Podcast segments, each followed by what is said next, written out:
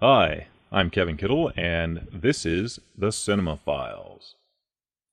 Leading up to the release of the new political thriller Miss Sloane this December 9th, I had the opportunity to sit down with director John Madden and discuss his latest film.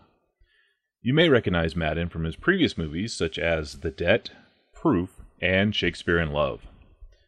We talked about his collaboration process with the writer on this brilliant script and what makes the title character so fascinating, as portrayed by Jessica Chastain.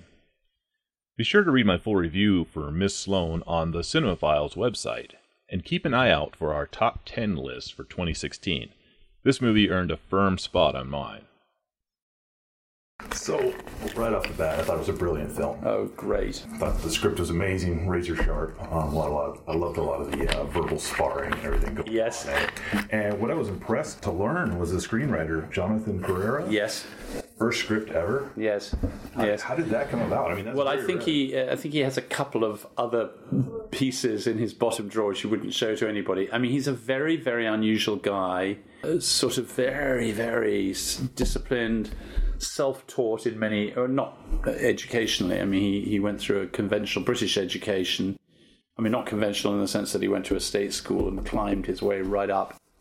His mother's a Czech emigre from a Soviet-occupied Czechoslovakia and went to university, went to work in a law firm. No particular interest in law, except that he thought that would be a very quick way to pay off his debt, his college debt, which he achieved. And then thought, well, what do I really want to do? I think I might want to try and write um, particularly write for film or television. And so he sort of taught himself how to do it. And it's uh, something to do with his extreme discipline, and he's a very smart guy, but he's also extremely approachable. You get this image of a kind of film nerd, you know, with a stack of scripts behind him living in the center of Hollywood.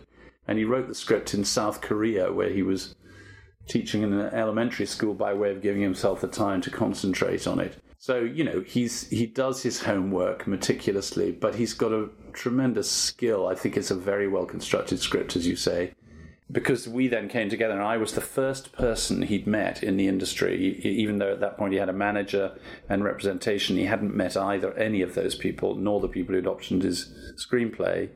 I s- insisted that when I started working on, I said we have to be together. We have to be in the same room and in the same headspace or one another's headspace for two weeks minimum before we can start talking about this. And then we can conduct it over Skype, but I have to know him, he has to know me. So he came over and I was the first hand he shook basically in in this business or this world at all. Uh, and then we then, and having no idea whether he could rewrite since he'd only written. When I say rewrite, I don't mean completely rewrite. I just mean work on material, evolve it. He, it turns out, he absolutely could, and we had an incredibly fruitful six months getting the script to where it now is. Even though structurally it was already terrific at the time I read it. So is that kind of a procedure you normally go through? Totally. Always. Really? Always. I'm unusual in this uh, regard, which is that my the, the writer is my chief collaborator always on a film. I mean, then becomes the cinematographer and finally becomes the editor and finally the composer. But I'm very involved in all aspects of that. I don't believe, as many directors do, seem to want to take the writing credit to themselves. I don't believe in that. I want the writer to have that credit, and I want the writer to be you know, perceived as what they are, which is the original author of the material. But if a director is going to make the film, uh, the, I, in my view, the director needs to make the film on the page before you even start shooting, and therefore that's why I need to be in the same space as them because the, the writer's got to trust me, and I uh, so that we work out together how the the film will articulate itself, how it will look, how the scenes will work, how the structure will work, and but most particularly how the characters will work. And that was the main area that we were working on. Really, is what what's going on with that central character. Right. So yes, I always work that way, even with Tom Stoppard, with my heart in my mouth. you know. Would, would you say that that approach to it is is that kind of rare in Hollywood? I mean, that's not something I. You know, I can't tell. Uh, maybe not. Maybe not. I think that, you know, I, I certainly think some directors can be quite high handed with writers. It's, after all, axiomatic, isn't it, that a film that's got one writing credit is quite a rare thing these days, and that says everything. It's like, oh, well, you know, that person's got as far as they can get. Let's get somebody else in to do this, as if it's a sort of set of instructions. I don't believe that. I think a really a piece of writing that has uh, you know a voice and a sense of authorship is to be protected and nurtured and expanded. Um, obviously, sometimes that may mean some aspect of something that I don't quite buy or believe or I think can work better. But it, that's why I need to be with the person to see how that sits with them. But my job is not to say, well, I got this bit from this and this bit from this.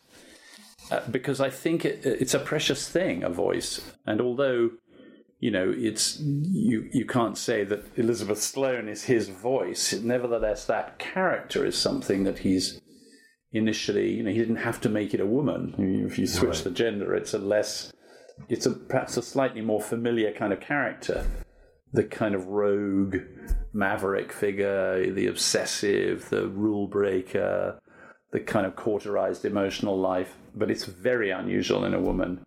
Now that leads uh, in. Oh. Go, go ahead. I was going to say that leads into another question I had. Uh, recently, I, I read this article. It's a film that just came out very recently, and the uh, they were talking about the studio had pressured him. It has a, a female lead character, and the studio had actually pressured the director and writer of that film to change the role from female to male, so it'd be more accessible or whatever. Have you ever run into that personally, or was there ever any mention of that on? Absolutely not in this case. I mean, I, it, it so happens in, and it, hasn't been completely by design, but I, at the same time, I don't think it's perhaps insignificant that I've done an enormous number of films where the the key character, the lead character, is a is a woman, and so it's my natural territory. But I've never heard of that. I have occasionally heard there's an analogous film, a slightly analogous world, where the character was changed from a, ma- a man to a woman, which was the um, film called Our Kind of Traitor that Sandra Bullock played the lead in. That was originally a, a, man, actually by the guy who wrote The Debt, worked on The Debt with me. But uh, no, we had no pressure on that whatsoever. I mean, it's extraordinary, isn't it? Now, suddenly, as we approach this perennial moment where everybody's saying, oh, okay, so who's going to be the front runner for this, that, or the other? There's a clutch of really powerful female performances this year, which has to be a terrific thing. What is unusual is that these, we're now seeing, I haven't seen the competitive ones because I've been so stuck in this. We only finished it three weeks ago. So I haven't yet seen what other films are in the mix, but I sort of know of some of them, and I know the Jackie script and so forth but it's it's roles that are not the sort of roles that women have traditionally had. They're empowered, powerful people, uh, you know, who are not defined by their feminine qualities necessarily. They're just people in in a, a situation, and and above all, not defined by their emotional lives or their sexual lives or their maternal lives or whatever they may be. So that's you know that's the big difference, I guess. Yeah, I thought Jessica Chastain did an amazing job Yeah. this role. I mean, just from the opening scene, her little monologue in her hands. Yeah. I mean, you know. Yeah, no, no, no. It's a total, total command. Even though, of course, in the, the very beginning of the film, she's actually at her lowest ebb possible, but she's still utterly fascinating. But to me, it's also about you know just the power of a simple close-up, particularly right at the beginning of a film, is so striking and intriguing because you can't quite understand what what her mood is or what her state of mind is. I mean, she was a fascinating character, and some other critics and I were discussing afterwards whether or not she you would classify her as a, a sociopath, and they had pointed to a few elements where she expressed emotion. Yeah. Uh, she, one time she's like begging for forgiveness, nearly begging for it, um, and there's another time where she breaks down in the office near the Yeah. end. Personally, I thought that she was behaving in a way that she either thought she needed to or to manipulate the situation or in selfish frustration. Well, I think you could. I think you know you're bound that that question is bound to be asked without there being an obvious answer. Mm-hmm. And my own view is that there are a handful of moments in the film which I think are strangely completely genuine, but they are moments of discovery for her because she is somebody who, after all, has completely severed any connection to a spiritual life or an emotional life or any life outside the pursuit of what she does and the exercise of those particular skills designed to bring about the results she wants. And I think she is sociopathic in, in a sense because she pays no heed and and is uh, to to the collateral damage she causes and and is ruthless about her pursuit of that objective until the story that unfolds. And then suddenly uh, she is confronted with that damage in a way that makes a claim on her. And significantly you know the two things that pass for a relationship slightly more uh, than the, the professional would be her relationship with Jane at the beginning and subsequently with Esme. And as I said to Johnny I said you know my impression is she does this habitually. She sees a younger embryonic version of herself and that's the one she relates to. And you get a sense that she has something of that relationship with her mother. Goodness knows where she is or who she is. But no, the the couple of moments I think with Esme, my view is the paradox and marvelousness of that scene and that circumstance is that Esme would never believe the sincerity of her apology, though I think it is sincere, uh, because I think she's starting to unravel and is unraveling from the beginning of the movie, actually, though paradoxically, you're watching her in total control, apparently, of everything. I think she's totally genuine when she, in the outburst in the uh, debate, even though actually that is itself a manipulation, as we later discover. But the, what she is saying and what she believes, I think she's totally connected at that point. And again, I think at the very end, when she has finally come to actually believe in the value of what she's fighting for, which up until that point, I don't think she's given it a second thought. It's about winning. So I and I think again, probably actually when she bursts out laughing at the proposal at the very beginning, those are all very real moments. So I think she's a borderline sociopath.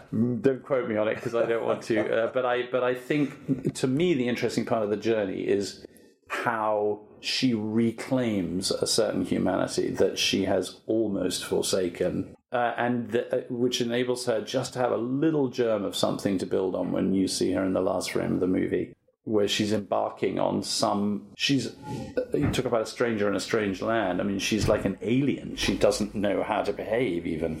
She has to learn it all from scratch you know to, to do something genuinely as opposed to doing something for an ulterior motive. It's just not a language she's spoken for so long. She doesn't know what it is. And the other I think there are moments also in the scene with the the climactic scene with the um, the escort where suddenly something comes out of her bi- and is ripped open. She's ripped open by the Mark Strong character. Right, absolutely. She is a piece of work and she knows it. This makes her fascinating. Yeah, it does. It does. All right, well, thank you very much for your time. You're Really welcome. Appreciate it. No, you're welcome.